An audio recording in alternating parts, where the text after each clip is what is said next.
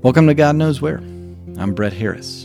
Before we get into today's episode, I want to let you know that this episode acknowledges the existence of sex and it also references a statistic concerning suicide. So if you're listening with anyone who might not be ready for those topics, give it a listen first or, or pull up another episode of God Knows Where today and come back to this one later. Thank you for all your support of the show.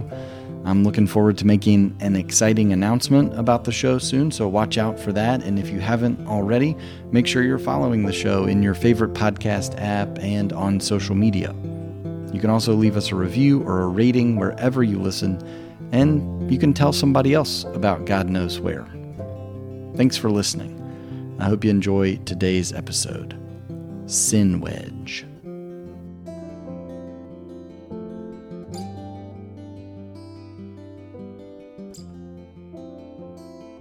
Love the sinner, hate the sin. Ernest Hemingway was famous, or at least is famously attributed, for his six word story, For Sale Baby Shoes Never Worn. And I just saw another six word story online a road sign declaring caution, low flying owls, with a handwritten sign scribbled below it saying Lost Chihuahua.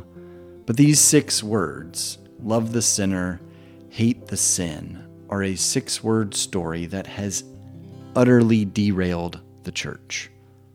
Often supposedly spoken in love and expressing one's care for a person but not their actions, these six words keep an entire segment of our population from walking into a church service to worship with us, and they divert the church from the message and example of Jesus. The church goes out of its way to keep its doors, its pews, its offices, its pulpits closed to the LGBTQ community. And yet, two of the best leaders within the church that I know are openly gay. One leads unassumingly from the pews, saying yes to help out in whatever ways she can, whether she has the time to do it or not. Teaching Bible studies, leading local partnerships, playing music, whatever it takes, she does it. And a church with a hundred people like her would be unstoppable. The other one leads from the pulpit, check out Westfield United Church of Christ in Killingly, Connecticut. There you'll find a growing, vibrant congregation with love for their community, opening their doors on cold winter days, filling literal thousands of eggs with candy for the annual egg hunt, and so much more. They're led by my friend John Chapman. He's the one with the comma pen that I talked about in a previous episode. And, and on top of the congregation and its vibrant life and its growth and all that's going on there. On top of all that, I've watched from afar as they've given John the space to care for and grieve his father's death. Most churches would expect their pastor back the Sunday after the funeral, but these folks know that there is more to life and death than Sunday mornings. And the church is lucky to have both of them, because statistically speaking, only one of them should be there. A recent report by the Public Religion Research Institute found that half of the LGBTQ community is religiously unaffiliated. Half. If I told you that half of any population, men, women, 18 to 29 year olds, families with young kids, whatever demographic you could think of, if I told you that half of them were unaffiliated, many churches would jump up and try to figure out exactly how, what they needed to do to reach these folks. I guarantee it. And you know if your church would do that for the LGBTQ community. We all know what our churches and our communities would do, how we would respond to that information. But regardless of where we fall, a whole lot of hurt has been done and continues to be done in the name of love the sinner hate the sin. And Jesus never said that. He did say in lots of different ways, in lots of different contexts, to love the sinner. But we're the ones who add hate the sin. There's no hate in Jesus, there's no exclusion in Jesus. Grace is meaningless if there is. If there's any exclusion in Jesus, it's a desire to keep legalism away from love.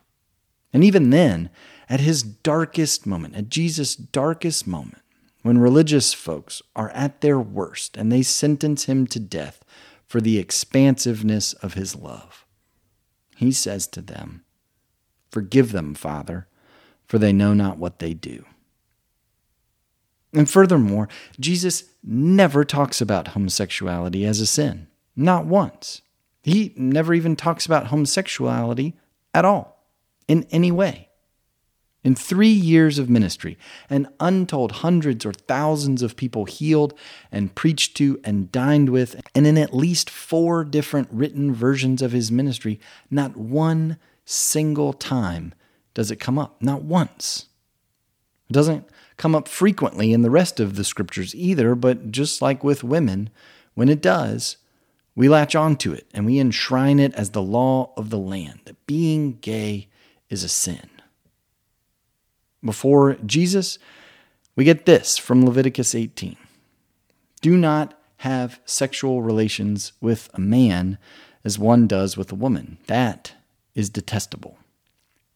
And after Jesus, there's this from 1 Timothy we also know that the law is made not for the righteous, but for lawbreakers and rebels, the ungodly and sinful, the unholy and irreligious, for those who kill their fathers or mothers, for murderers, for the sexually immoral, for those practicing homosexuality.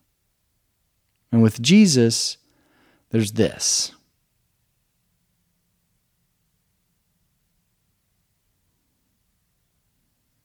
And because of that, something has to give. Some say, well, Jesus didn't say a lot about a lot of issues. And that's right, he didn't. Maybe we should pay attention to that.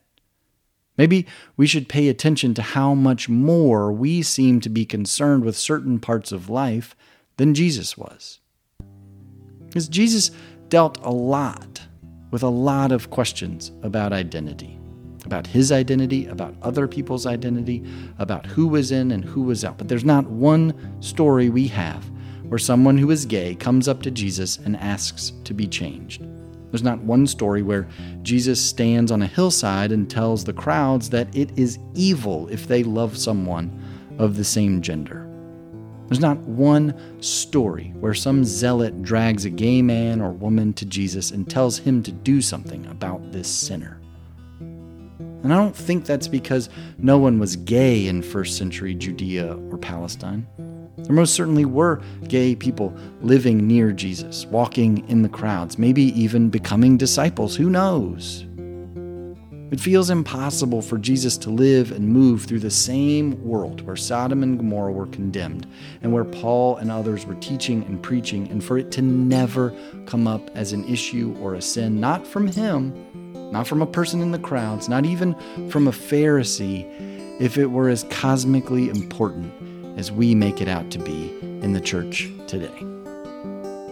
The closest Jesus comes to having anything to say about human sexuality is when he is asked about when it's acceptable for a man to divorce his wife, and he quotes Genesis and reminds them what was written about a man leaving his family to join his wife and the bond that that is and the promise that they made and how it was supposed to be a permanent bond. But I don't see what a man, probably just asking for a friend, right?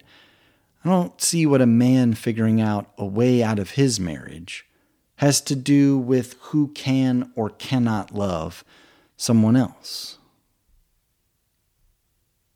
Many years ago, a friend came to me to ask for advice. He needed to talk to some family members about coming out of the closet. He was afraid of how the conversation might go. And my advice to him was not to get into a Bible drill contest with anyone because he would lose. One, because the words are there. The words I've said earlier, the words we know men should not lay with men and so on, and that it's an abomination. We know what the Bible says. Those words could be flung at him by them with venom at any moment. And also, he would lose because even if he threw back other verses that speak to God's love or to Paul's assertion that in Christ there is no longer male nor female, Jew nor Greek, slave nor free, or, or other verses with similar meanings, they would still point out the very clear prohibitions against a particular act in other parts of scriptures. It would just become this circular shouting match that would get no one closer to a different perspective, and it would probably just end up driving a bigger wedge between them. And he didn't want that. He wasn't asking for that. No one wanted that for him. All he wanted was to be honest with his family. He wanted to talk to them about himself and how to be himself in the world. He didn't want to keep a secret anymore. Secrets are heavy, and he simply wanted to set this one down. Secrets are harmful, and they breed shame, and shame is the most powerful wedge between us and each other. If we want to drive people away, all we have to do is make them feel shame for any reason. And love the sin, hate the sinner is the thin end of a wedge. And the more we drive it in, the more we use it, the farther we push people away. And Jesus never pushed anyone away. We've already talked about that in a previous episode in regards to the crowds. They kept coming and he kept meeting their needs. When people came to him, or he found people like the woman the Pharisees wanted stoned, or the Samaritan woman at the well, he didn't push them away because of anything they had done or any part of their identity. He brought them in, he welcomed them in. He took the wedge and used it as a doorstop to keep the doors between them open, not to shut them out. I don't know a lot, but here's what I do know. I do know that 50% of the LGBTQ community is religiously unaffiliated. They might want to come to church, but they could do without the shame. And so could Jesus.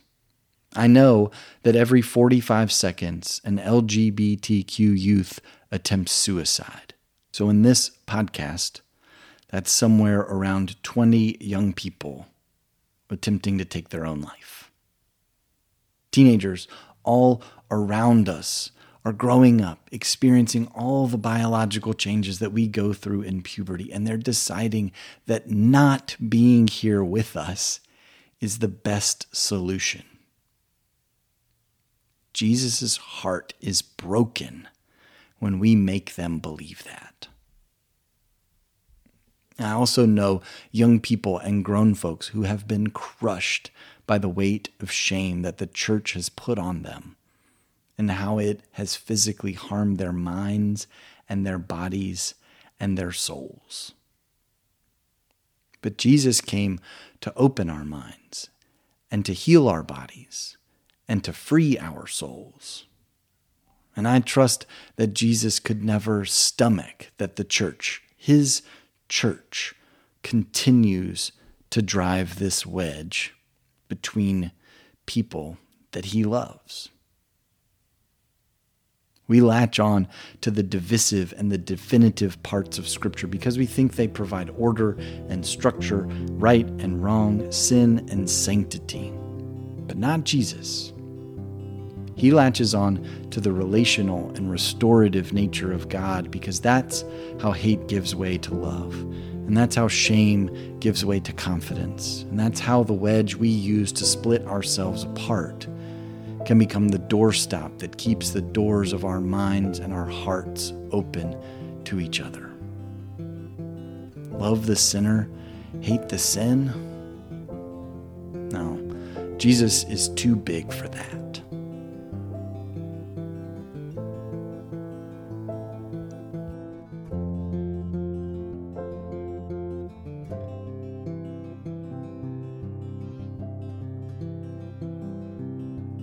God Knows Where is written, produced, and edited by me, Brett Harris, with music by Thomas Steinwinder and Michael Trest, and unwavering support from my wife Elizabeth. If you like what you hear, I'd encourage you to share God Knows Where with your friends and family and give us a review in Apple Podcasts or wherever you listen to this show. It would mean the world to me and it'll help more people find God Knows Where thanks in advance for your help and for being here and for listening. Until next time, take these words from William Sloane Coffin with you. May God give you the grace never to sell yourself short, grace to risk something big for something good, grace to remember that the world is too dangerous for anything but truth and too small for anything but love. So may God take your minds and think through them, and your eyes and see through them, and your hearts and set them on fire.